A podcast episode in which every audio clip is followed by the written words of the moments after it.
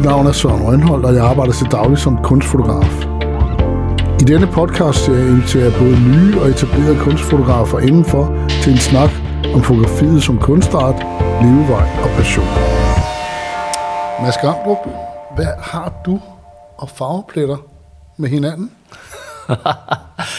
ja, det er et godt spørgsmål. Vi har en eller anden form for kærlighedsrelation, det er da helt sikkert. Jeg, øh, altså, jeg, jeg, jeg synes, at øh, de er blevet en... Det er i hvert fald der, hvor jeg er lige pt. og har været der længe i forhold til vejen væk fra det, der kun betegnes som et motiv.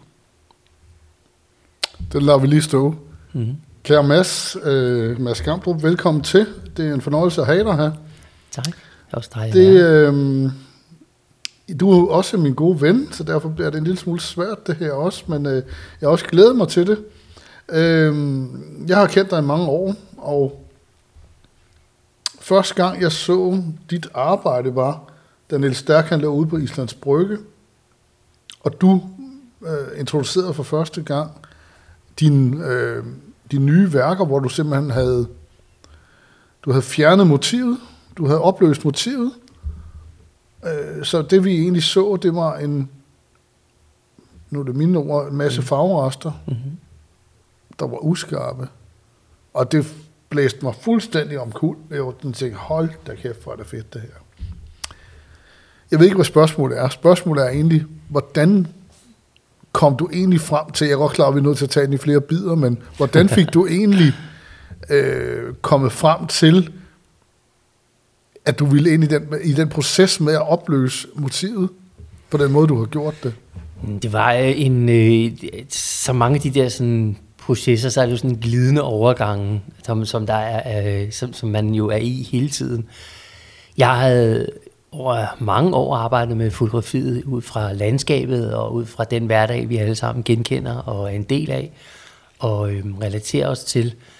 Og, og øh, oplevede sådan set bare, at øh, jo mere jeg arbejdede med det, jo, jo øh, mere var der noget, jeg ikke helt kunne komme ind på. Når du siger, at du arbejdede med det, mm-hmm. så mhm. hvad for noget det? Altså med, med motivet, med, med, med fotografiet, som ja. arbejdede ud fra, øh, fra central, centralperspektivet, og som arbejdede ud fra et motiv, som var genkendeligt. Ikke? Et øjeblik, en, en tidslighed, som vi ligesom er vant til at tale om, når vi taler om, om billeder, både så, bevægende billeder og, og stillbilleder. Så det er traditionelle fotografi?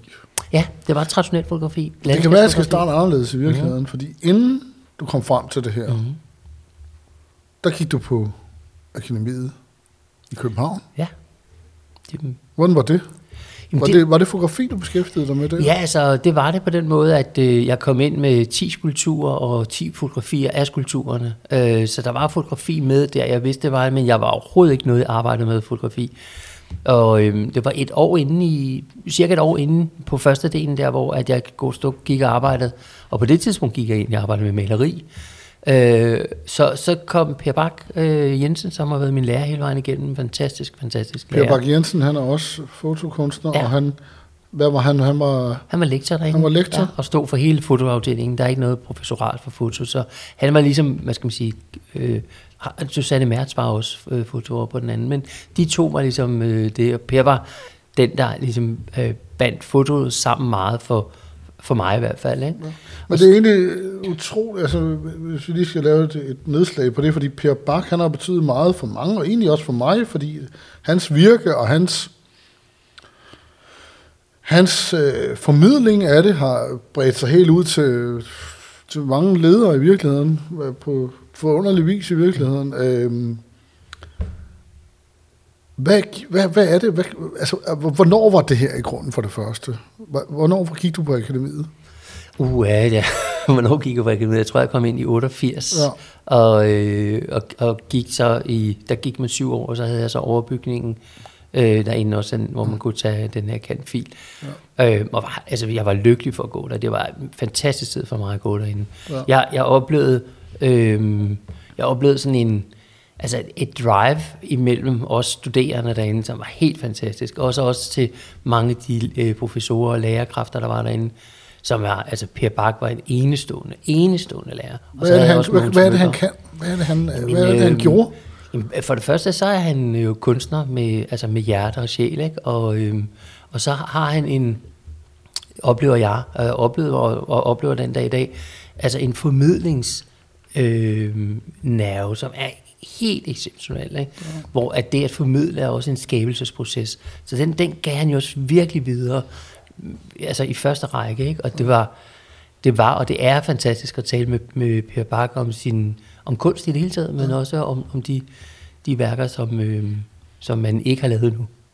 Altså jeg holder lige lidt for den der, for det, det er du jo også ret god til. Øhm, siger, at hans formidlingsevne også er en stor del af det. Og mm. det har jeg tit tænkt med ham, særligt her senere i hvert fald, for hans, hans kunstneriske virke består også i kraft af hans formidling omkring hans egen værker. Det gør værkerne meget større nogle gange. Det, da jeg var yngre, der tror jeg, jeg tænkte, at det var snyd. Men det var noget for, for frygteligt ja, sludder. Det, ja, altså det, jeg har altid set det som en gave, ja. at øh, mennesker kan stå, stå øh, ved siden af deres øh, arbejder.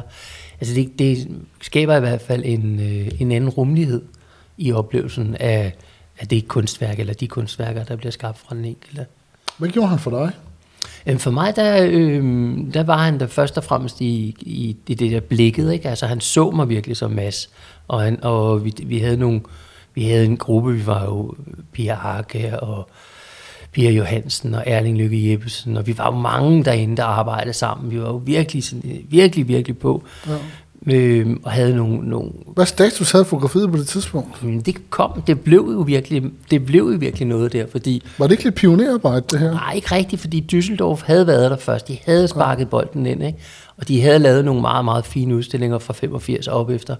Og så man kan sige, Øh, øh, nu skal vi lige til lytterne fortælle ja. Düsseldorf. Hvad, hvad betyder det? Jamen, det er jo Düsseldorf-skolen, altså Akademiet Düsseldorf, ja. som, øh, som havde en, en hel række af, af, af, af nogle af de vigtigste. Ja. ja, præcis, der stod for det. Så var der jo studerende som André Gurski, Thomas Ruf, Strutt, alle de der folk, ja. som, er, som har betydet og betyder stadigvæk kolossalt meget for, øh, for det, man den, den tradition, som førhen blev betegnet som straight photography, new color photography, ja. øh, som er sådan en umanipuleret del, men som så begyndte at blive manipuleret, hvor Ruf er, er undskyld, Gru, øh, Gurski. Gurski er ja. en, en mester inde i den der øh, ja. del, ikke? Og der, ja. der, så, der, så bolden var i mål på den, på den måde, at den var aktiv, og, og, men vi gik ind og, og og, og blev en del af en, af en tradition, som, som stadigvæk var relativt ny. Ikke? Så var I inspireret af Düsseldorf-skolen? Jeg var meget inspireret af Düsseldorf-skolen, og, og synes, de var fantastiske. Jeg så en udstilling i Hamburg på et tidspunkt.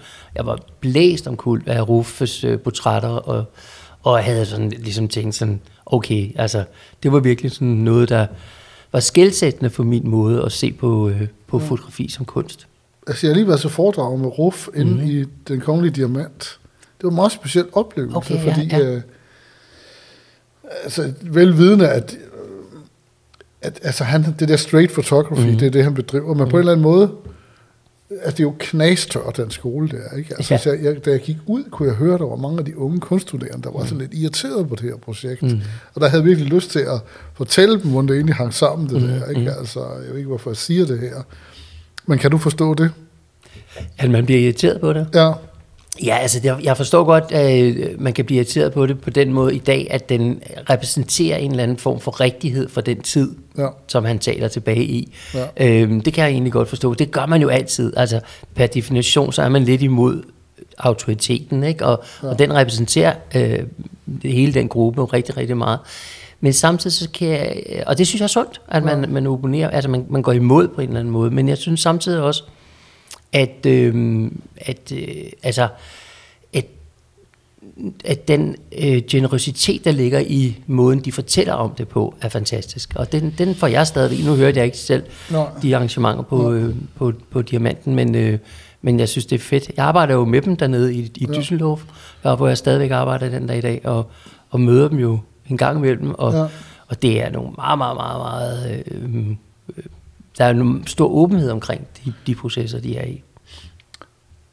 Kan vi snakke lidt mere om det? Fordi det, altså, jeg ved jo, at du, tager, at du har en del med Düsseldorf at gøre. Du, for, mm. at du har selv lært mig at komme på laboratoriet mm. i mhm. Düsseldorf, fordi ja. de er så dygtige til det. De er også blevet i Danmark siden. Men altså det der med at printe, de har, hvad hedder det, kriger? Kriger, ja. ja mm. Det er et meget professionelt øh, printersted. Mm.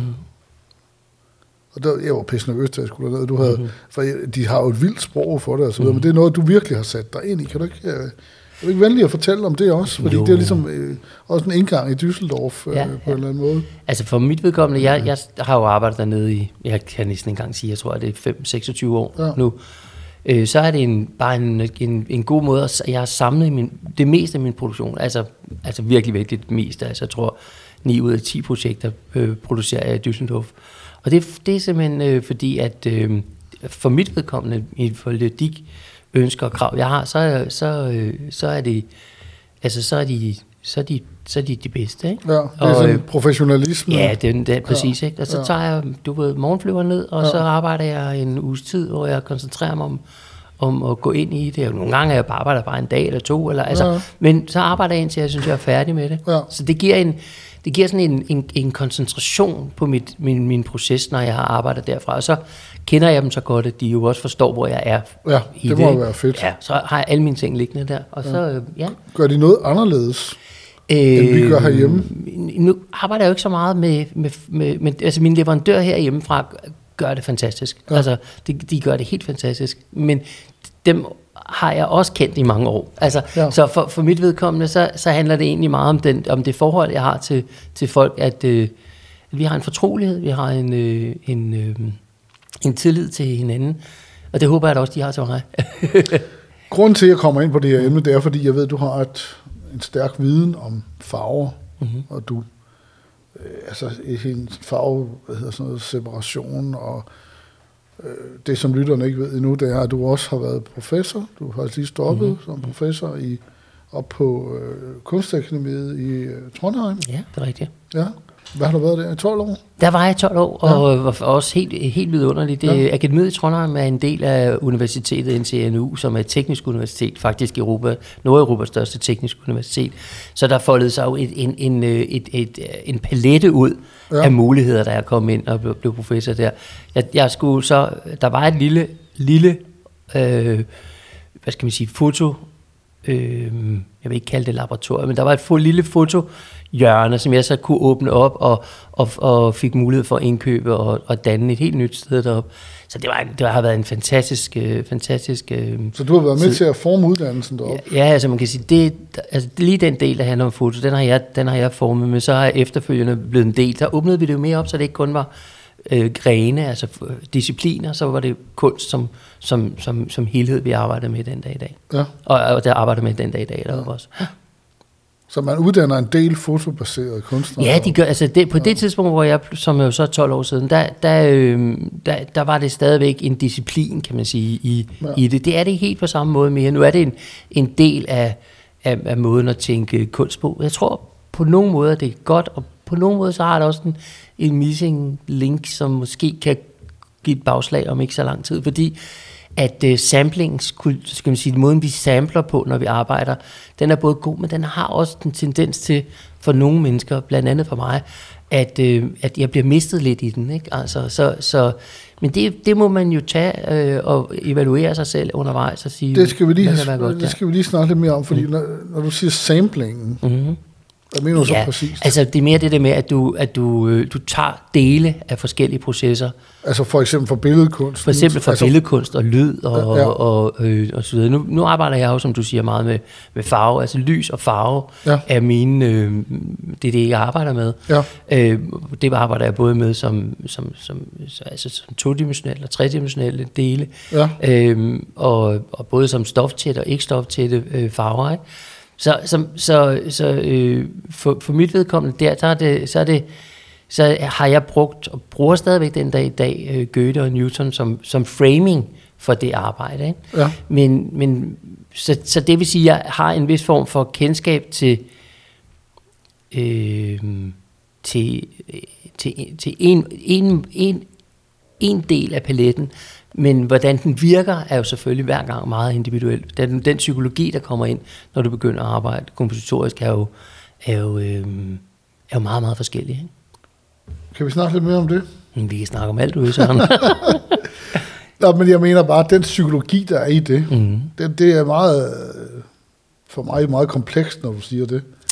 Det jeg mener med det, det er, at øh, ligesom for eksempel, du kan sige, at øh, nu sidder vi to her og, Ja. og, og, og snakker sammen, så kommer der et, et menneske ind i rummet og deltager i samtalen, eller bare er i rummet, så, så, så kan- der ske en, en, en ændring i måden, vi taler, eller er sammen på, og taler sammen på. Ja.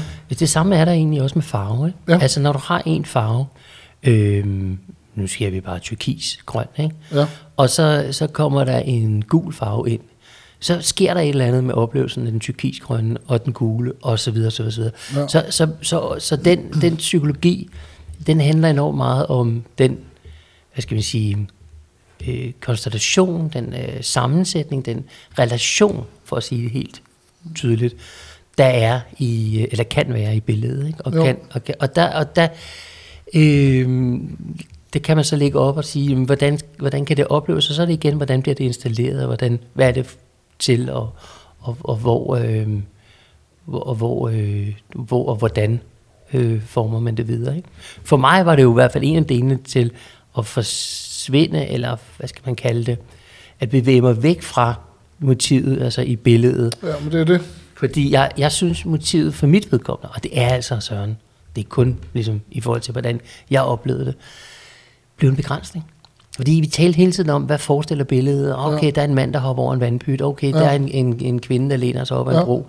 Okay, der er en solopgang, og så videre. Ja. Øh, for mit vedkommende, den måde, jeg lavede billeder på, så begyndte jeg lidt at glemme, hvorfor jeg lavede dem. Altså jeg glemte, jeg, jeg, jeg arbejdede med motivet, men glemte faktisk min motivation i billedet. Så du skabte et andet narrativ, kan man sige Ja, man kan godt sige, at det var et narrativ, ikke? Øh, jeg, Det, det kan jeg mærke, at du fokuserede- ikke er så glad for at sige. Nej, men jeg, jeg synes, det er et, rigtig grimt ord. Okay, ja. men, men, men jeg forstår godt, hvad du mener med det. Ja. Øhm, men jeg skabte en, nogle andre rammer Ja. øh, i det, og prøvede at arbejde, eller udfordre de rammer i forhold til fotografiet. Ja. Mange sagde jo til mig, det der, det er ikke fotografi, Mads. Altså, øh, fordi, at, øh, fordi man ikke kunne se, hvad det var. Altså, hvis jeg har må sige noget til det. Altså, jeg kan huske, da jeg så din, din første udstilling, hvor du havde fjernet motivet, Mm-hmm. der kunne jeg godt se den fotografiske tradition Mm-hmm.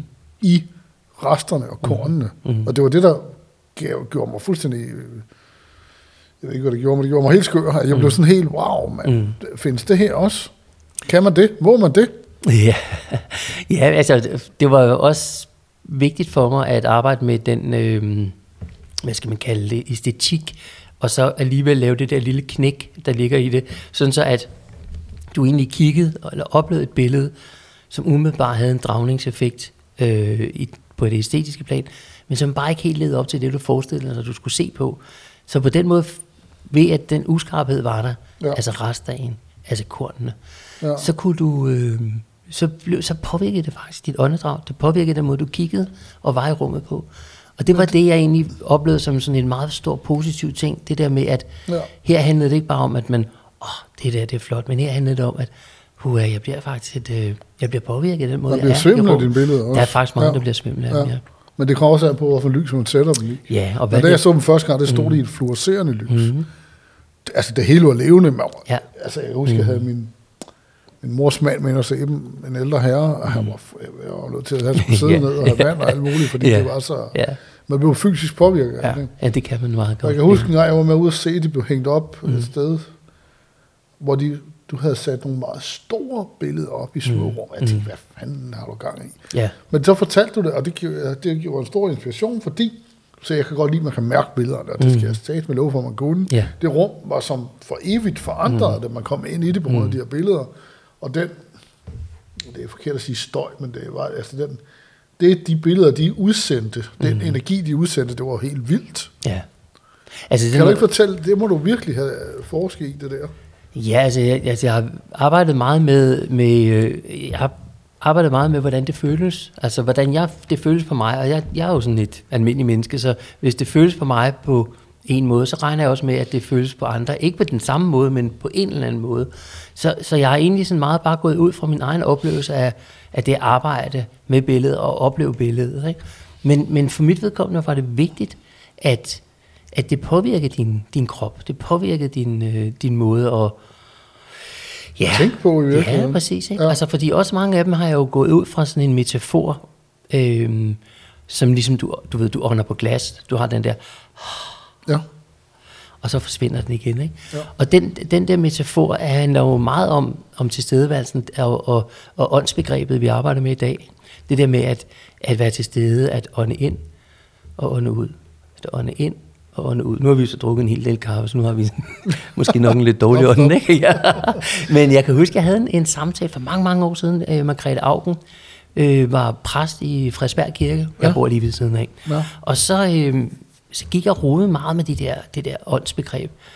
Og så, så sagde jeg til, spurgte jeg hende, om, om der var mulighed for sådan et, en samtale med et sonebarn. Ikke? Ja. Og så sagde hun, du må da bare komme. Altså, så satte vi os ned i kirken, og så fortalte jeg om mine tanker omkring det der ånd, og jeg egentlig ikke forstod det. Og det var hende, der sagde det til mig. Hun sagde det der med, at, at hun oplevede, at jeg komplicerede det alt for meget. Altså, jeg skulle bare trække vejret. og så skulle jeg ikke holde vejret, så skulle jeg give det ud igen, og skulle jeg trække vejret igen. Altså helt almindelig tilstedeværelse. Og det gav mig sådan en indgang i ligesom at, at opleve min egen, min egen tilstedeværelse meget mere øh, eller mindre problematisk. Interessant. Og spoler jeg lige tilbage, fordi inden da, der beskæftigede du, der lavede du også, øh,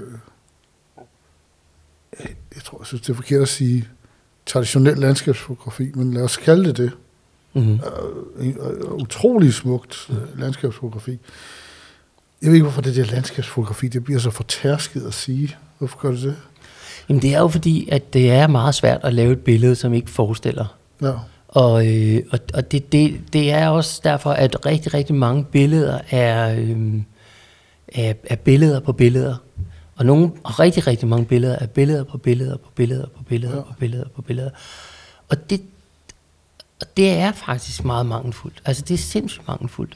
Og så, så, så, mm. så hvis du ligesom skal arbejde med billedet, uanset om det er et landskab eller hvordan det er, så skal du på en eller anden måde få åbnet det op, sådan så du, du arbejder med, med billedet. Altså, du træder det første spor ind i det. Og ja. selvom at man kan sige, at det arbejdet med et område, hvor alle kender det, nu ved jeg ikke, hvor du skulle, hvor skulle være, vi nævnte Fifth Avenue eller et eller andet, ja. så, så, øh, så er det egentlig ikke så meget stedet, men måden du kan åbne det der op til at kunne fotografere. Rigtig mange fotografer taler om, at de, de arbejder med den der sprække, ikke? Altså prøve at finde en sprække i, i, øh, i der, hvor de er, og så filmer de eller fotograferer, eller oplever igennem det. Det kan jeg egentlig godt forstå. Selv oplever jeg ofte meget, rigtig meget, en eller anden form for, for, for altså en eller anden form for jeg skulle lige ved at sige sult, ikke? Altså, ja. jeg har altid sult. Ja. men men, men, men det, den der sult der bare, blev bare mere og mere voldsom for mig. Ja. Og, og det, jeg opdagede, var, at, at, at, øh, at, at altså, jeg ved ikke, hvordan du har det, Søren, men næsten alt i mit liv er på trods. Altså, og det er egentlig ikke noget negativt, det er faktisk meget smukt. Mm. Men jeg har ligesom at tage det til mig på, den, på den måde og sige, sådan er det. Ikke? Og det vil sige, den der, hvad kan man kalde det, mangelvare, der ligger, eller den der, den der brist, der ligger, den har egentlig altid været en gave. Jeg har altid set den som en gave. Så når jeg arbejder, uanset om jeg arbejder med landskabet, eller om jeg arbejder med et maleri, eller om jeg arbejder med en skulptur, eller om jeg arbejder, så har jeg egentlig altid været optaget af den, altså på en måde, the missing link, ikke? Altså det der, den der brist, der ligger i det. Og ligesom på en eller anden måde arbejdet i det felt, ikke? Jeg har... Øh, jeg, du sagde engang, jeg, jeg arbejder altid ud for den tanke, fordi jeg tror, det, det, du har sagt, man må ikke tage et billede af et billede. Mm. Og det tænker jeg på, hver eneste gang jeg skal tage et billede. ja, så det, det, må man det gjorde det meget kompliceret for mig i lang tid. Mm. Men jeg har den altid i baghovedet. Mm. Fordi øh, det er, man kører for mig om, at jeg er ved at lave noget lort, når jeg tager et billede af et billede. Ja hvor arrogant det så en lyder, men det, det er sådan, jeg har fået det. Det er mm. i hvert fald mit drive i det. Mm. Og så den her sult, du taler om, det, den kender jeg jo selv rigtig godt mm. til, fordi det har virkelig været en drivende kraft i fotografiet for mig mm. også, som er en øh, højst markværdig størrelse, også, og også enormt destruktiv. Man skal virkelig tøjle den på en særlig måde. Mm. Øh, det der behov for simpelthen ligesom at jeg ved ikke, det, er sikkert også forskelligt. Det er også meget bredspektret øh, diagnose, ikke? Altså, kan hvis man må kalde den det. Men det er jo sådan en, at man vil gerne fyldes op af noget, som man kan dele ud igen, ikke? Så mm. det der regnstykke, det skal man hele tiden holde balance i. Ja. Kender du til det? Ja, altså det gør jeg, altså det gør jeg helt sikkert, altså, men, men øh, gudskelov, så, så var en diagnose ikke mere end fem år, så, så frafalder den. Ja, Nå, det gør man. Nå. Men, men, øh, men ja, det, var, det var jeg lige det var for at være morsom, at sætte ja, diagnose, men der er jo, også jo. lidt alvor i det faktisk. Ja, men, men, ja. men det var det var der som også, som også fra min, min side. Ikke? Ja. Men, men, men man kan sige, fastlåsheden er, øh, er, er noget, som, som vi, vi må tage alvorligt. Ikke? Altså den menneskelige psyke er jo per definition sindssygt reaktionær. Altså, den vil ikke have forandring. Vel? Ikke før vi ligesom kan se, at det går ikke mere at gå ud den der vej. Og sådan, og sådan er det, når, når vi arbejder med, med kunst, så er vi også nødt til at... Altså, det, det er meget let ikke at lave stoppe for længst. Nej, nej, nej, nej, vi burde stå op lidt tidligere hver morgen. nej, jeg siger, vi burde have været stoppet noget tidligere med det. Nå, ja, ja, ja. ja. Nej, jeg, jeg tror virkelig, at, at, øh, at det er... For, altså, jeg kan huske, jeg var engang, for, for, mens jeg stadigvæk var studerende på Akademiet i København, på en workshop med Lawrence Wiener, ja. øh, i Finland. No, wow. Nu ved jeg, at du elsker Finland. Og ja. der var jeg deroppe, og så sad vi på sådan en eller anden gudsbenået, øh, dødssygt øh, stadion og, og talte om kunst dag ud og dag ind i... Med ham? Med ham i sådan en lille gruppe. Wow. Og det var helt fantastisk. Altså, det var, det var, det var helt fantastisk. Øh, og, så, så, altså, og vi lavede ikke billeder. Vi sad bare og snakkede om det, at ja. være der, hvor vi var. Ja. Og så, så kan jeg huske, at han på et tidspunkt altså virkelig sådan sagde, at vi var frygtelig romantiske alle sammen. Ikke? Ja. Altså han, han synes, det var problematisk at sidde med sådan en gruppe kunststuderende, der bare repræsenterede romantik. Ikke? Altså at alt var større end os selv. Og så sagde han, for ham var kunstprocessen meget et spørgsmål om, at bryde forestillinger ned. For eksempel forestillinger om, at vi synes, der var smukt og grimt og ja. godt og skidt. Og, og først, og, og måske også i virkeligheden en forestilling om os selv. Ikke? Ja. Og den, den gik lige ind, og jeg synes, det var meget fint sagt, det der med, at kunst handler ikke om, det er rigtigt eller forkert, smukt eller grimt, men det kan også mange gange handle om måde, det billede, vi har os selv, altså svarer det egentlig i overensstemmelse med det, vi går og gør, altså ja. i forhold til det liv, vi lever. Ja. Og der synes jeg faktisk, at det var så, øh, jeg synes, det var en fin måde, og jeg har kunnet bruge den i, ja. øh, i min, i min videre, øh, videre måde at, at være i, i, øh, i feltet på. Ja, det, det tror jeg, jeg kender noget til. Altså, jeg tænker tit med det der, altså med, at det, der gør mest ondt i mm. det, du siger der, det er, hvis man har lavet noget, man føler, at man har givet en masse af sig selv, fordi det, det repræsenterer på en eller anden måde de følelser og tanker og det liv, man har, mm-hmm. og så er det for en hård kritik. Der har jeg det altid svært. Jeg tænker, hvad fanden ja. I er ind? Ja, ja. Altså, ja. det her, det, det, det her, det repræsenterer det og det. Mm. Men det er jo ikke, jeg ikke forstår de mekanismer mm. i det, men det, mm. på den måde kan det være en meget hård proces, det der, ikke? Jo, altså helt sikkert. Den, ja. kan, den, altså, det er, øh, hvad skal man sige, øh, altså det, når du giver, videre, giver det videre fra dig, ja. den måde, det bliver modtaget, er skide svært. Men samtidig er det også virkelig fint, ikke? fordi mm. det, er også, øh, altså, det er også vigtigt at, at, at give det rent videre. Ikke? Altså, ja. det, så, så kan man jo bruge det, eller ikke bruge det. Ja. Forstå det, eller ikke forstå det. Jeg, jeg, jeg har egentlig meget med mine værker, at at, øh, at der ikke er en forståelsesramme på den. Altså ja. ikke mere, når jeg giver den videre. Ikke? Så, så, og der er fandme mange, der gerne vil have meninger om det. Ja, men det er rigtigt. Ja. Der er mange, der gerne vil have meninger om ja. det, og det, og det øh, må de jo også meget gerne. Ja. Og det, jeg synes også, det er svært at få negativ kritik, fordi nu, at der er meget i den måde, vi er sammen i kritikfeltet på, som ikke er konstruktivt. Ja. Altså hvor det bare handler om godt og skidt. Ja. Og, og, og, og det er jo det, som jeg synes kunst Altså ud fra en smagsdommeris øh, Ja, sådan en smagsdommerdel, ikke? Og ja. det er jo også det, vi er opdraget i meget her i, øh, i, i, det hele taget omkring, altså når vi anmelder ting, eller, eller vi, vi siger, at det var en god udstilling, fordi, fordi, fordi, ikke? Ja. Øhm, og, og mange af de udstillinger, som vi egentlig oplever og går ud og ser, øh, der synes jeg, det kunne være mere interessant at tale om, hvordan går du ind i rummet, hvordan går du rundt i rummet, hvordan ja. er du i rummet. Ikke? Ja. Fordi det, det viser jo meget mere omkring, hvad, hvor at, at den, der besøger det, altså det handler ikke kun om værkerne, det handler virkelig meget også om, om dem, der, eller den, der besøger øh, udstillingen. Ikke? Ja. Og, og den erfaring, der ligger i at gå ind i rummet og gå rundt i rummet, den synes jeg, vi, vi glemmer altså, lidt. Altså et rum. Ja. Ja. ja. det er også en svær ja. disciplin, faktisk. Ja, men som jeg ikke, tror måske, der, gør ikke mange, når jeg begynder at tale, den er svær at tale om, for jeg bliver tit bange for den snak, synes Jamen, det er rigtigt, fordi ja. vi er vant til at tale om rum som højde, længde og bredde. Ikke? Men, men hvis vi nu taler om altså, erfaringen altså, ja. i rummet, så vil det jo være meget mere interessant, fordi så vil det jo virkelig være noget blik, noget, noget, noget, noget vi kan give videre til hinanden. Ikke? Ja. Jeg kan sagtens øh, aflæse et rum på højde, længde og bredde. Men det er ikke noget, jeg sådan på den måde kan, kan bruge til noget. Men, men når jeg går ind i et rum og får en oplevelse af rum, så kan jeg bruge den erfaring, jeg får inde der. Ja. Og den kan jeg bruge til at snakke med dig, og ja. jeg kan bruge den til at, at, at, at lave et nyt billede. Ikke? Jeg har lige haft en oplevelse med det der, fordi jeg skulle komme et bud på sådan noget bygningsintegreret, der skulle laves, og Mhm. skulle være et bud på noget kunst, der kunne være inde i de her rum. Ja. Men det er bare nogle tegninger. Mm-hmm. Og så får jeg det altså svært, for så kan jeg ikke fornemme noget som helst. Nå, Jeg aner ikke, ja. hvad jeg, jeg kan ikke mærke sådan rum. Mm, Det nej. kan jeg ikke finde ud af. Nej.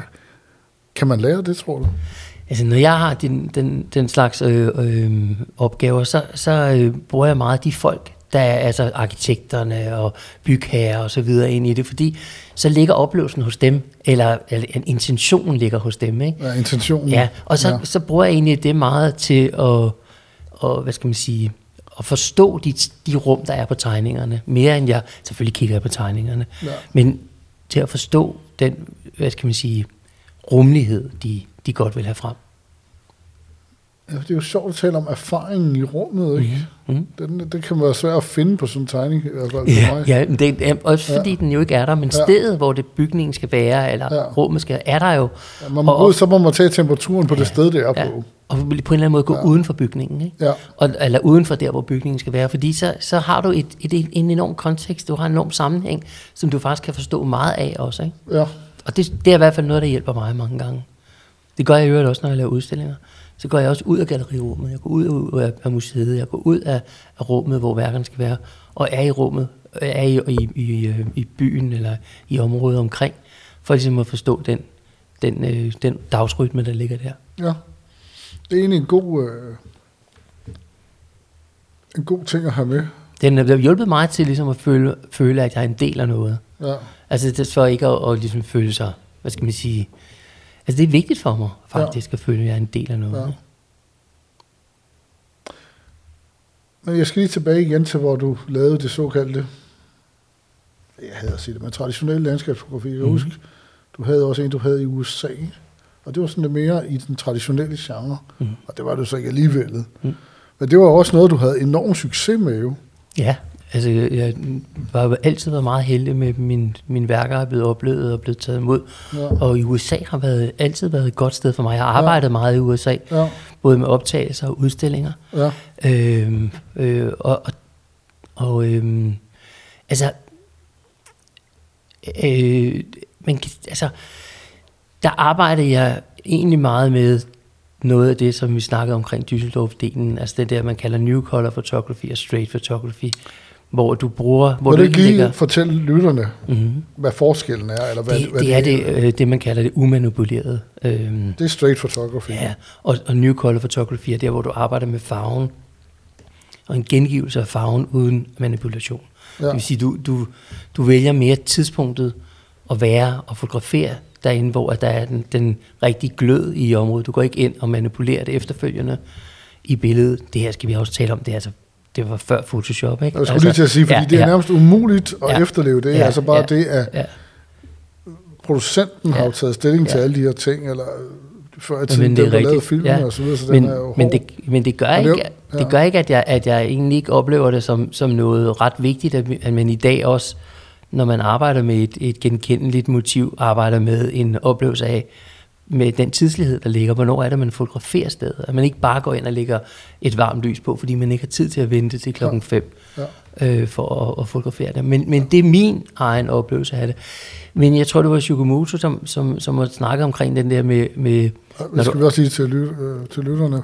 en, en, en, en, en japansk øh, fotograf, som bor i, i New York, øh, og som, som arbejder også meget med landskabet. Og, og han, han var arbejdet en del med, med øh, problematikken af, at alt, hvad han lavede, var så skide flot. Ikke? Ja. altså, man kunne, han kunne næsten ikke altså, komme forbi skønheden. Vel? Øh, og så begyndte han at arbejde med lidt længere eksponeringer, hvor, man, hvor han blandt andet fotograferede, nu bare sådan for at sige nogle eksempler, han fotograferede sådan nogle drive-in-biografer. Ja. Og så skruede han ligesom op for eksponeringstiden, sådan så filmen forsvandt. Men du så også hele, hele den der himmel over den her drive-in. Den var fyldt med streger fra flyene og alt det andet, der foregik. Og det var, det, det, det, det åbnede faktisk op for, for billedet ved at lægge en tidslighed ind i optagelsen. Og på den måde fik han ligesom åbnet det op, så det du så på var et anden form for fotografi. Ja. Og det, jeg vil ikke sige, at det var bedre. Det vil jeg faktisk ikke sige. Men det var, det var fandme spændende at kigge på. Ikke? Og Ja. det var en, en oplevelse af, af, af, af, steder og tid, som jeg ikke sådan lige havde haft i mit eget, på mit eget øh, højre ben. Ikke? Ja. Og det, det, så det synes jeg virkelig var. Men en, en, en fotograf, som for mig i hvert fald var vigtigere, øh, inden for straight photography, var sådan en som øh, Stephen Shaw, som også er en amerikansk fotograf. Ja. Han var nok den, der betød mest for mig omkring det straight photography, fra USA i hvert fald. Og så, og så kontra det, der skete på, i Düsseldorf, og, og den opdragelse, som jeg, øh, som jeg havde med mig fra det Kongelige Danske Kunstakademi med Per Bak Jensen. Ikke? Hvad er der med Steven Shaw? Jeg er selv stor fan af Steven Shaw, og jeg har forsøgt at købe et lille fotografi af hans engang. Mm-hmm. Det koster 30.000. I Ja. dag Ja, koster det op omkring 800.000. Det er jo skulle taget, købt det så. det er blevet et rent vanvid. Det, her. det skulle jeg have gjort. Jeg, jeg, jeg, havde penge, jeg, jeg havde ikke penge. nej. Men det var... Hvad er der med Steven Shaw, for eksempel, og hans farver?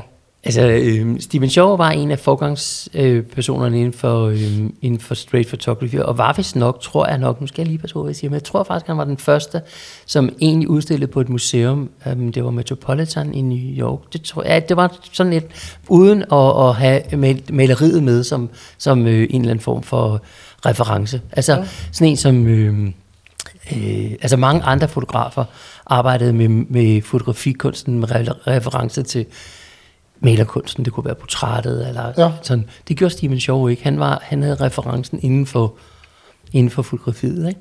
Ja. Øh, så, så, så han var sådan en, en, en forgangsmand, og har også i sin undervisning, han har undervist mange, mange år, stået for at ligesom hive den side helt op. Og det var også sådan noget med, altså i gamle dage, hvor vi arbejdede med det, der var det jo sådan relativt kompliceret kamera, vi arbejdede med. Ja. Det han arbejder med nu, det er jo lige så meget, eller faktisk mere mobiltelefoner og iPads. Ja, point and shoot. Præcis. Ja, ja. Og så der kommer vi tilbage igen i forhold til sådan nogle som, som David Hockney, som jeg synes er, ja. er en gudsbenået kunstner. Ja.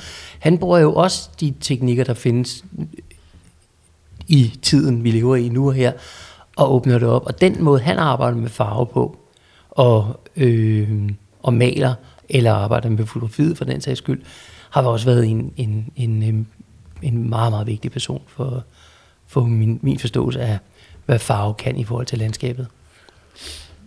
Eller landskabet kan i forhold til farve. Ja, men måske det er jo helt, altså jeg, som fotograf, så fylder farve jo meget i ens liv, jeg, jeg synes tit, at man oplever, at man selv opfinder nogle farver. Altså jeg har haft nogle opgaver for DSB, jeg mm. føler, at jeg har opfundet nogle farver til dem, mm. eller vrøvl, jeg siger, mm. men når vi laver noget for dem, så bruger vi det de her toner. Ja.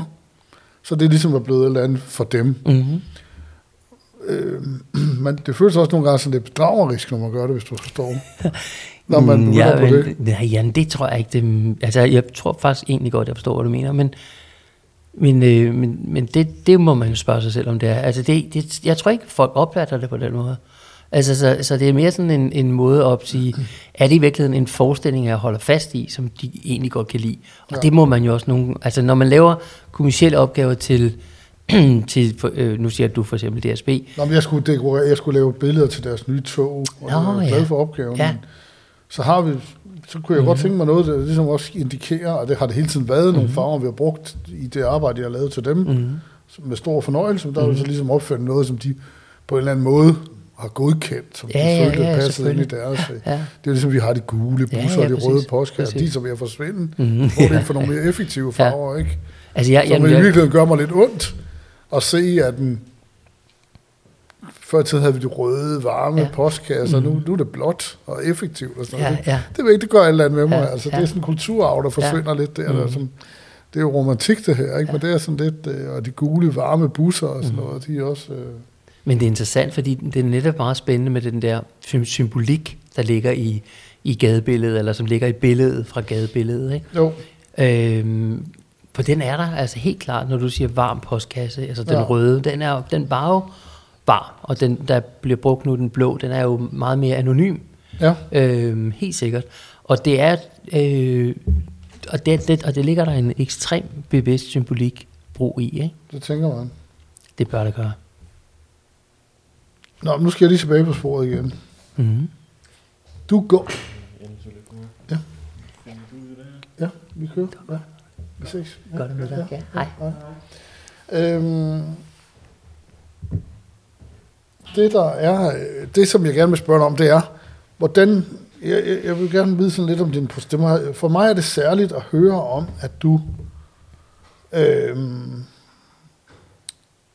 gik fra at lave det såkaldte traditionelle straight photography, lad os sige det, Mm-hmm.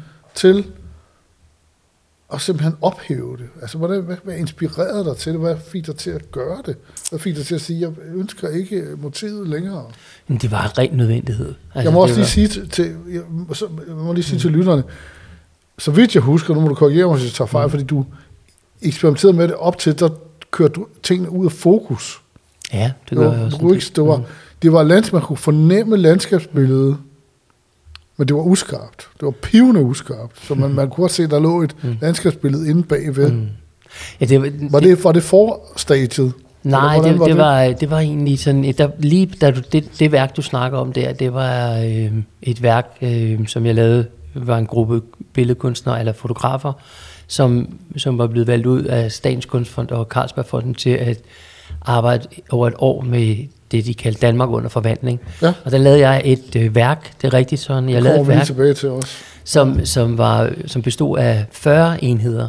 Der var 20 enheder, som var sort-hvid og beskæftigede sig med landskabet ud fra den traditionelle perspektiv, altså det centralt perspektiviske vinkel. Ja. Ja. Og så var der 20 billeder, som beskæftigede sig med det samme landskab, Mm. men med, i farver og, og, øh, og uskarp. Det vil sige, du orienterede dig på en anden måde i det landskab, der var øh, sort-hvid, og hvor der var genkendeligt, og hvor centralperspektivet Men når du siger centralperspektivet, så ja. mener du midtpunktet. Jeg mener øh, midtpunkt på den måde, at der er, at du kan bevæge dig ud i, ind i, ind i, i fotografiet øh, som en, i en, som en tegnemaskine. Ikke? Ja. Og, og, øh, og øh, når, det, når vi taler om farven, altså det, der var det uskarpe billede, den uskarpe del af, af værket, så orienterer du dig gennem, øh, gennem farven, og ikke gennem en genkendelighed, og ikke, og ikke gennem en, et forsvindingspunkt. Fordi centralperspektivet har jo et øh, forsvindingspunkt. Det kan have mange forsvindingspunkter. Ja. David Hockney, som vi talte om før, har jo arbejdet med nogle forsvindingspunkter i sit, hvor han har arbejdet fotografisk næsten kubistisk, hvor der har jo været altså, altså mange, mange forsvindingspunkter. Ja. Og i asiatisk malerkunst, der har du jo, altså jeg har, jeg har stået over for et, et billede den anden dag, der var mindst 17 forskellige forsvindingspunkter i det værk. Ikke? Helt, helt ja. fantastisk. Men min, min intention der var at, at prøve at se, om jeg kunne lave et værk, der bestod af mange enheder. 40 Ja. ja. enheder er ret meget, ikke? Jo. Øhm, og, øh, og, og det blev Altså, jeg rigtig, rigtig glad for. Det Nej, det, det, det, det, var, det var det til Danmark under forvandling. Ja, Undskyld, ja. ja. Og, øh, Danmark under forvandling skal vi lige til lytterne lige fortælle, at det er meget bekendt det største anlagte fotoprojekt i Danmark, hvor man, der er blevet, hvor mange var I var? Ja, jeg tror, vi var 13 eller 16 kunstnere. 13 eller 16? Mm. Jeg husker ikke, jeg var med. Desværre, jeg er stadigvæk øh, grædefærdig over det, men sådan er det. Det må jeg jo have taget projekt. ja, det var et fantastisk Ja, det var det. Hurra for det. Øh, det projekt, det er det, vi snakker om, det er jo det, du lavede de værker til. Prøv, prøv at fortælle lytterne, hvad du gjorde der.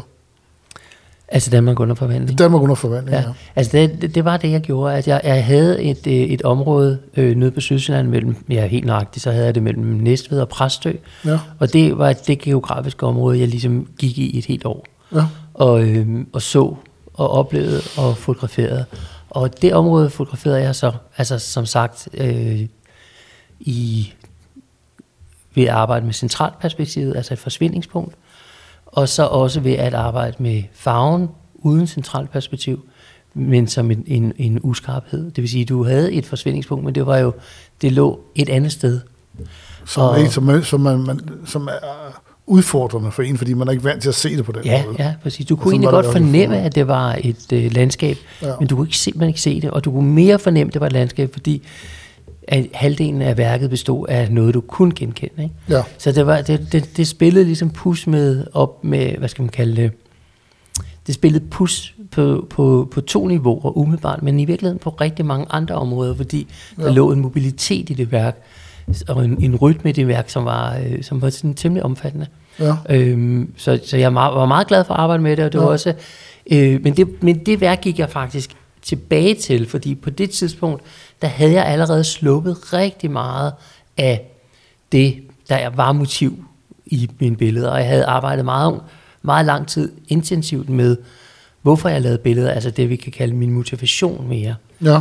Øh, og de fotografier, der kom i den tid, var jo også fotografier, som, som man kan sige, øh, som nogle gange tog, altså nogle gange tog udgangspunktet i, i det, i, i, i, i negativet, altså kom farverne fra, fra landskabsfotografierne, ikke? Og, og, og, og blev scannet ind, og den uskarphed, der lå i indscanningen, altså det var ikke 0 og 1, men det var de der korn, det der ja. blev, blev kasseret, det der ja. så samlet sammen. Ja. Så, det, så jeg havde jo en masse materialer, og jeg har den dag i dag, jeg tager, jeg har virkelig en palette, der er stor. Ikke? Altså, ja. tror, jeg har, jeg i hvert fald langt over 5.000 farver, ja. og nuancer af farver i, i, på min palette. Ikke? Det gør jo, at, at, at det åbnet noget andet op. Ikke? Ja. Der er åbnet en anden form for, for, for materiale op, som, som jeg kunne som jeg kunne prøve at se, kunne noget af det, jeg oplevede, når jeg for eksempel gik og lavede landskabsfotografi i landskabet, kunne jeg få den oplevelse ind i, i studiet, øh, og kunne jeg få den oplevelse ind i billedet, sådan så at man, man blev påvirket, når man kiggede på mit billede. Ja. Og det, det var, øh, det var en, en, en glidende proces, men som jeg, som jeg sådan set meget konsekvent arbejdede med. Altså ja. jeg, jeg slap motivet indtil lige den der, så tog jeg motivet ind i de der 20 sort-hvide billeder, og så slap jeg den ret kort tid efterfølgende. Ikke? Ja. Men det var et år, jeg havde den inde igen, samtidig med, at jeg på et andet plan arbejdede i studiet med farverne helt anderledes. Ikke? Så det var, det var ske, ske-tid og spændende tid, og, og, og lærerig tid. Man kan sige, noget af det, jeg har lært af den, det var, at farve i forhold til materiale også betyder noget. Øh, så, så, Men så, det her, det bringer os jo ind i de nye billeder. Mm-hmm. Med, med, når jeg siger farvepletter, så er det jo egentlig, er det en lysplet eller en farveplet? Kan man sige det? Ja, altså det, det er jo lys og farve, jeg arbejder med, så, ja. så det er en... en jeg, jeg tror bare ikke rigtig, jeg forstår i processen, hvordan er det, hvordan får du det ned på... Altså for det første må det kræve et særligt øh, udvælgelse at lægge farverne ved siden af hinanden, for det er tydeligvis gjort ud fra en stor omtanke, den måde, at farverne er at, at se mm. i dine værker. Øh, og så er der, så er der sådan komplementære lyserøde, sådan, der er sådan hårde nedslag, hvor man virkelig bliver draget ind i det. Hvordan, hvordan kommer du frem til det her? Hvordan sker det? Jamen, altså, det, det er... Um, altså, jeg prøver så vidt muligt ikke at styre det særlig meget mere. Nå. Fordi at når jeg styrer det, så bliver det simpelthen for anstrengende at se på. Altså, Nå. nu talte vi ligesom om, om dine perspektiver her før. Ja. Og, og det kan man opleve også, synes jeg, når en perspektiv bliver for, for perfekt. Man kan sgu ikke rigtig holde ud at se på det. Nej. Så, så, så, så, så jeg prøver også på i, min, i mine kompositioner, at, at, at slippe kontrollen ret meget. Øhm, og, og det gør jeg altså kolossalt bevidst for at... Altså man kan sige, okay, på den måde kan, kan der godt komme noget mere spild ind det er ikke fordi, jeg har oplevet det endnu, ja. men der kunne, jeg kunne godt tænke mig, at der kom noget mere spil ind. Ja. Men, men, men det er faktisk meget vigtigt for mig, at det ikke bliver et psykotisk sprog. Altså at det, at det, bliver, at det, at det ikke bliver sprog for mig selv, ja. men at det bliver sprog, der virkelig sådan dannes i oplevelsen. Ja. Og, og, og det, øh, det, derfor så slipper jeg mange, mange steder kontrollen ja. øh, i det. Og, og øh, også i forhold til min assistent Jørgen, som, som, mm. som øh, har arbejdet med mig i mange år. Ja. Altså, at der er meget, mange dele, jeg prøver at... Øh, jeg prøver at ligesom åbne op mere, end at lukke, lukke og holde fast. Ja. Det lyder lidt abstrakt, når jeg siger sådan, det er faktisk ja, ikke abstrakt. Ja, hvis jeg lige er tænker på, hvor jeg skal spørge ind til det. Mm. For jeg er godt klar, at du vil gerne være... Altså, men... Øh, måske skal jeg spørge på den måde. Du, at, når du har arbejdet med de her farver, mm-hmm. er det så ud fra Goethes teorier? Ja, framingen, altså indramningen omkring alle farverne af Goethes og Newtons farveteori. Begge men, to bruger jeg. Men kan man, nu det her spørgsmål, det er jeg sådan mm. lidt forsigtig med at stille, mm. fordi det er et lidt stort spørgsmål, men kan du differentiere, kan du sige, det her det er Goethes, og det her det er Newtons. Hvad er forskellen på de to? Eller hvad er kan man sige, sådan, er der en læresætning, man kan sige kort om Goethes for eksempel, hans øh, fagteori? Ja, man kan sige, altså mange læresætninger om Goethe og Newtons ja, det er også det er lidt ja, ja, men man kan sige, at den, den, den ene arbejder meget med, med, med, med farverne, der er relateret til, til natten. Altså man kan sige, Goethes har en, en relation til, til nattens farver, og Newton har til lysets farver. Ja. Så, så, så de, der, der ligger de der, og jeg, ja, jeg kan hurtigt se, om den ene kommer fra den ene relation, ja. eller den anden relation, men, men, men det, det er ikke fordi, jeg jeg bruger dem mere som en framing for at skabe en forståelsesramme, hvis du forstår, hvad jeg mener. Ja. Det er ikke fordi, det er vigtigt, at du, når du kigger på billedet, siger, hold da op, masser kun bruge Goethes farver her. Ja, det kan man ikke vel? Overhovedet ikke. Det er slet ikke vigtigt. Nej. Det, det, det, er, det, det er slet ikke Så der, der er nogen, der har opfundet farveskala. Ja, og, det, og så er det op til os at bruge dem, eller ja. ikke bruge dem. Ikke? Ja. Øhm, så, så, så, så det har mere været det, at man kan sige, at nogle farver, øhm, er jo relateret til, for eksempel den blå, ikke? Ja. er jo relateret til mørket. Ikke? Jo. Og, og det tænker mange ikke på. Altså, vi for eksempel, vi har jo alle sammen, tror jeg, et forhold til den blå himmel. Ikke? Og, og vi oplever, når, når, når, øh, hvordan den blå himmel øh, kan være meget lys om morgenen og meget ja. mørk om eftermiddagen. Ikke? Og det er jo alt sammen i forhold til, hvor solen er. Ja. Og, vi og hvor man geografisk befinder sig. Ja, fordi ja. det handler nemlig i bund og grund rigtig meget om, hvor det, det univers, der er bag, den uendelighed, der ja. ligger bag. Og, og det er der, hvor den sorte kommer ind. Ikke? Der, hvor lyset ikke ja. filtrerer mere, hvor det, hvor det er en begrænsning af filtration, der ligger ja. i lys. Det vil sige, at den blå bliver relateret til, altså oplevelsen af blå bliver relateret til, hvor meget sort der ligger bag. Ja. Og øh, hvor tæt vi er på natten. Ikke? Ja. Og det synes jeg er, er, er ret fantastisk. Netop den tid, jeg for eksempel arbejdede i Norge, ja. så havde jeg uden for mit kontor nogle bjergkæder lige over på den anden side af fjorden. Og der om aftenen, der gik de jo ned i, i, i blå nuancer. Ikke? Jo. Det var helt fantastisk. Jamen, lille er også, ikke? Altså, ja. Det er helt vildt. Og så stod jeg og fortalte mine studerende, at de troede, altså de, de, de hvad fanden han gang i, ikke? Men det var, det var en, altså det var en, du havde hele, hvad skal jeg sige, farveteorien lige uden for vinduet, ikke? Ja. I løbet af en dag. Men det, det er særligt, når der kommer bjerge på, tænker jeg. Altså, så kommer der opstår nogle farver, hvor man tænker, det var satans. Det er bare fordi, der er en fysisk ja. dimension, der ja. du kan fremkalde farven på, ikke? Jo. Ja. Det er også det, der, der ligger i forhold til mange af mine malerier den dag i dag, glasmalerierne og glasskulpturerne. Ja. Ja. Skulptur, det er jo, hvad der ligger der bag de farver. Ikke? Altså, ja. Fordi det er jo stof til det farver, selvom ja. det er glas, jeg arbejder altså med. stof til det farver, når Det vil sige, det er, er øhm, pigmenter, der er lagt ned i glasset. Ikke? Ja. Og det er de samme pigmenter, der er lagt ned i glasset, som jeg maler mine malerier med. Så alt sammen er også på en eller anden måde at skabe et sprog for farver.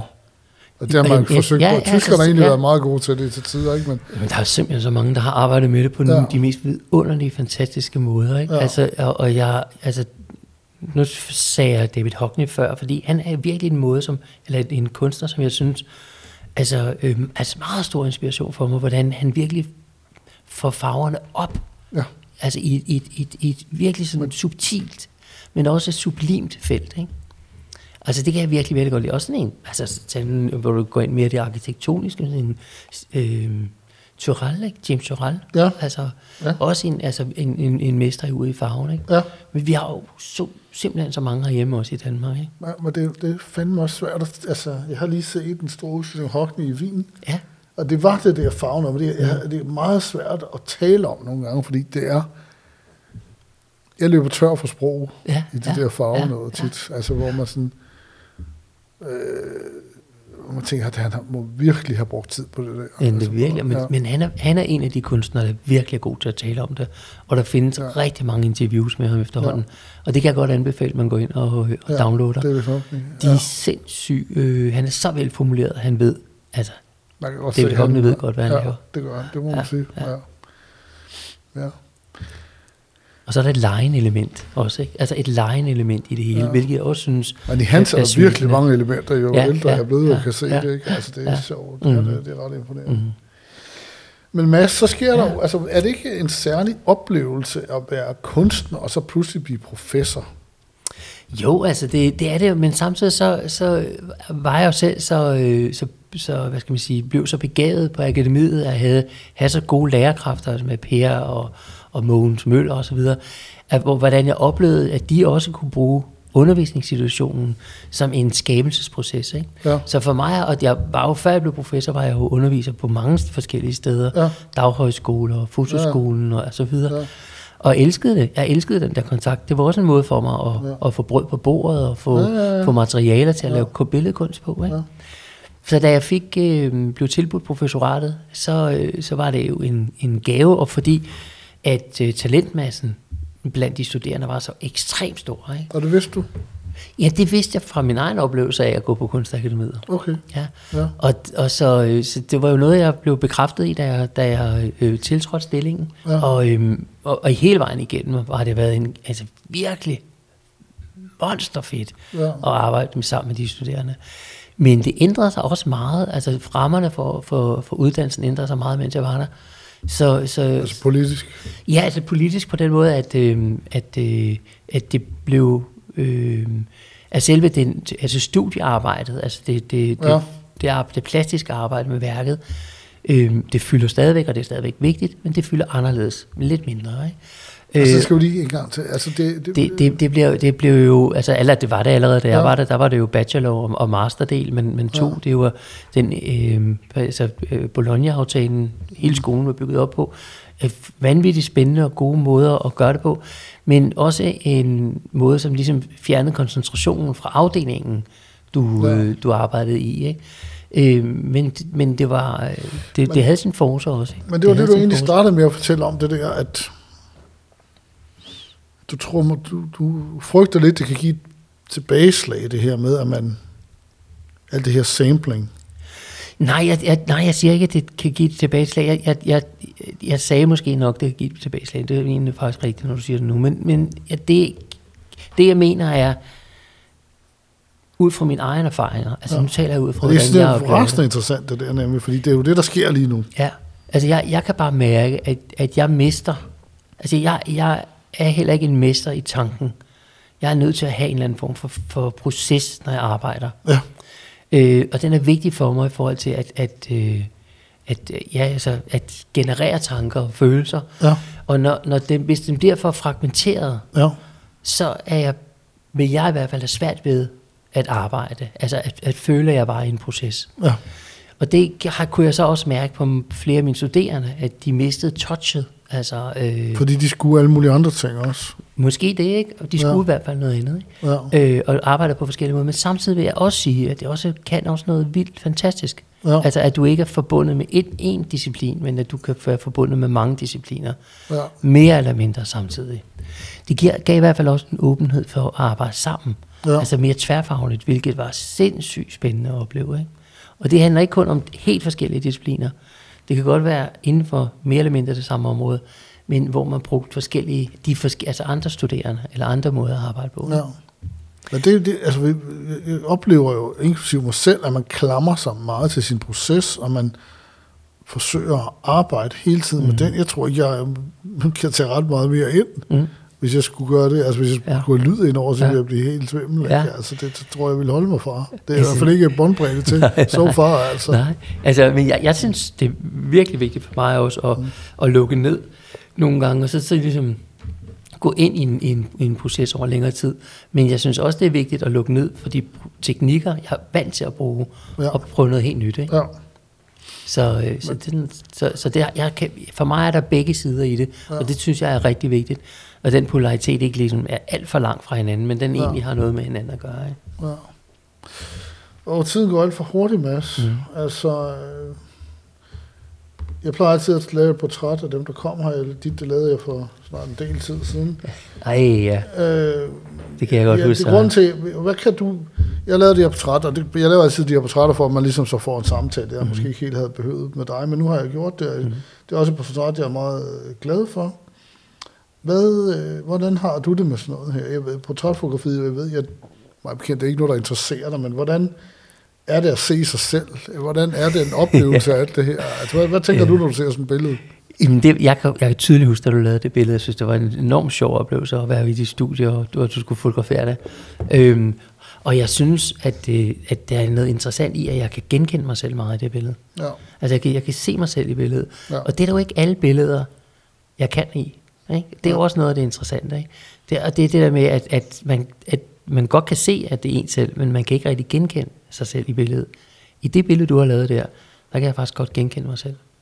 Ja. Men ja. Så, så det, altså, men, men, men jeg kan rigtig, altså jeg, der er jo ikke noget, jeg ikke kan lide, kan man sige. Altså jeg kan virkelig det var godt lide portræt, ment, men- men, men det er ja. rigtigt, jeg kigger ikke så meget på portrætter. Nej. Men, men jeg, øh, jeg synes faktisk, at det, det er interessant, når man også kigger på mennesker, man ikke genkender, eller undskyld, man ikke kender for eksempel historiske øh, portrætter, så er der nogle portrætter, der helt sikkert har sat sig mere fast end nogle andre, hvor jeg tænker, gud, der kan jeg sgu da godt mærke en person i ja. det billede. Ikke? Ja. Men for mig er det blevet sådan en ting, det der, man kan mærke portrættet. Ja. Ja. Nej, men det er svært at efterleve, men mm-hmm. altså også fordi, der er forskellige kriterier til folk, der gerne vil have omkring det her, hvis, Ja. hvis det er en bestillingsopgave. Ja, selvfølgelig. Det godt ske, ja. Præcis. Jeg mødte ham der, øh, fotografen Anton Corbijn, Nå ja, fantastisk. ja, i Odense. Mhm. Mm-hmm. Øh, han, han siger, han, har- han har en påstand om, at portrættet kommer til at lide meget hård tid. Det, det, øh, altså det, det, det kan det da godt være, men samtidig så, øh, jeg ved ikke, altså der var også, altså, Altså i forhold til de portrætter, han har lavet, som er meget ikoniske, mm. og, Mhm. og det har selvfølgelig også været noget med så David Bowie, mm. og så kendte ja. rockmusikere, ja. ja. og kendte sådan en Ja. ikon, kendte Ja. Folk fra en celebrity-branche, ikke? Altså, eller, men, men handler det ikke også meget om, om vi har, altså, hvad vi har brug for? Altså, Jo. hvor mange af os har brug for et portræt? ja. Øh, og det, det er jo sådan en, det er jo også en, en øh, Men det er ment som en, jeg tror han mener det som den kunstart, Mhm. mm. at der har ligget på portrætfotografiet, ja. mente han, ja, ja. i hvert fald den han selv repræsenterede, at den ville få det anderledes. Ja. Altså, jeg, jeg, jeg, jeg, det tror jeg måske er rigtigt, og, og øh, altså, øh, min hustru og jeg, vi, var, vi, vi blev jo forældre meget sen alder, ikke? Og, Ja. og fik vores dejlige datter Miradonna. Mm. Jeg har altid haft lyst til at få lavet sådan en byste af hende, ikke? Altså sådan Ja. en, du ved, i bronze og hele pivetøjet, ikke? Ja. Lige fra hun blev født, ikke? Ja. For et par år siden fik jeg så endelig taget mig sammen til at ringe til en af, Danmarks rigtig dygtige billedhugge, Nå, wow. Katrine Moskov og, Ja. og Skrøder, undskyld. Øh, hun, var, hun er helt exceptionelt dygtig. Ja.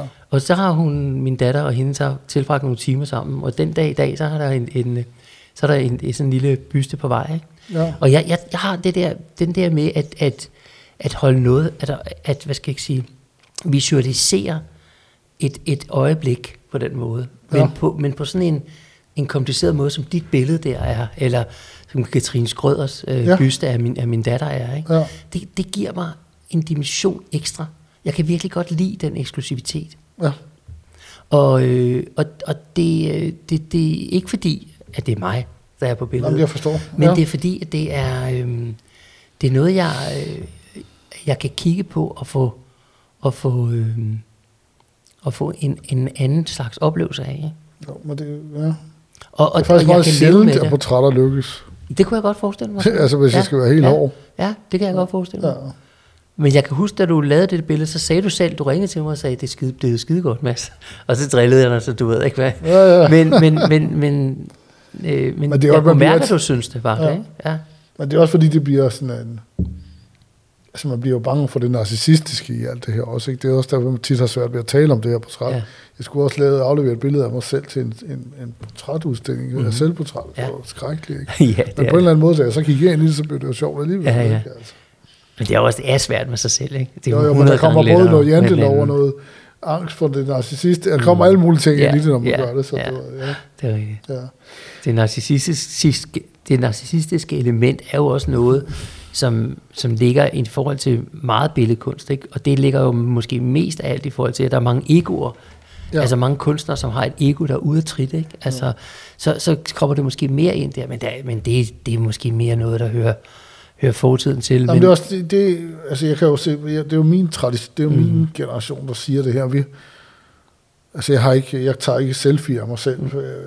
det, fordi det er for, det er for vanvittigt, mm. ikke? Men det er der mange, der har et anderledes forhold mm. til, og fair nok med mm. det, ikke? Altså, Jo, ja. jo. Jeg så øh, en, øh, en meget skøn oplevelse omkring selfie. Jeg, jeg var i Paris med min, med min datter og Monique, så gik vi Ja. sådan en, et øh, indkøbssted, ikke? Altså Ja. sådan et, øh, for at kigge på kjoler til Mi- Miradonna. Ja. Og så læste hun helt kontrakt, hun, fuldstændig, hun stillede sig fuldstændig op. Godt huske de der gamle pasfotoautomater, ikke? ja. Der er på hovedbanen Ja, og sådan ja, noget. ja. Fuldstændig, jeg siger, fuck mand, en selfie-automat. og den der måde at se tilbage, altså se, hvad, ja. det Ja. er noget, vi er fuldstændig, det er da en pasautomat, ikke? Ja, ja. Nej, det er en selfie-automat, Ja, ikke? Det gav mig bare, et, Ja. altså simpelthen, jeg grinede. Ja, det var sjovt. Jeg synes, det var vidunderligt. Altså. Så oplevelsen af noget, der er genkendeligt, forandrer sig også med de øjne, der kigger. Ikke? Når Jo. brugbarheden ikke er den samme mere. Ja, ja. Mads, øh, vi bliver nødt til at slutte desværre. Ja. Øhm, du har jo opnået meget med dit virke og dit kunstneriske liv, og internationale berømmelser, du har solgt billeder alle steder i verden og så videre. Øhm, og du har været professor. Øhm, hvad skal der ske nu? Lige, i, lige de her, øh, lige det her, øh, den her tid nu, går jeg og arbejder meget med nogle, øh, nogle nye øh, glasskulpturer. Som, Og ja, du har øh, også som- fundet en pensel frem. Og jeg har også fundet pensel frem, jeg har lavet Ja. oliemaleri. Ja. Er det det nye? Det og skulpturen, øh, altså maleriet på forskellige planer, og skulpturen bliver kombineret meget ind i det fotografiske felt. Så det har åbnet det, jeg har, åbnet, jeg har virkelig åbnet det op i de sidste par år, og det giver mig, altså Søren, det giver mig virkelig meget. Ja. Og du er også blevet terapeut. Det er jeg også. Jeg Det er er dig, psykoterapeut altså. og parterapeut Ja. ja. med egen klinik i øh, Knapostræde, Nå, og har det, jeg har en fantastisk øh, oplevelse af, ja. øh, hvordan de forskellige ting hænger sammen for mig. Ja. Ja. Det er virkelig åbnet sig op. Så det ene hjælper det andet. Det kan man sige, og Ja. ja. det, øh, det hænger jo sammen. Ikke? Det hænger Ja. ja. jo rigtig meget sammen. Øh, så, så jeg synes, det, det, det, det, jeg er glad for at stoppe om morgenen, og jeg er træt, når jeg går i seng om aftenen. Mads, tusind tak, fordi du kom. Det var meget inspirerende, som altid.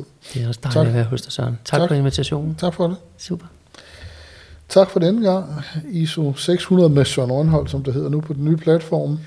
Øhm, I redaktionen sad øh, Camilla Hedegaard Møller, og øh, vi skal også huske at sige tak til Statens Kunstfond for at have bidraget på gensyn.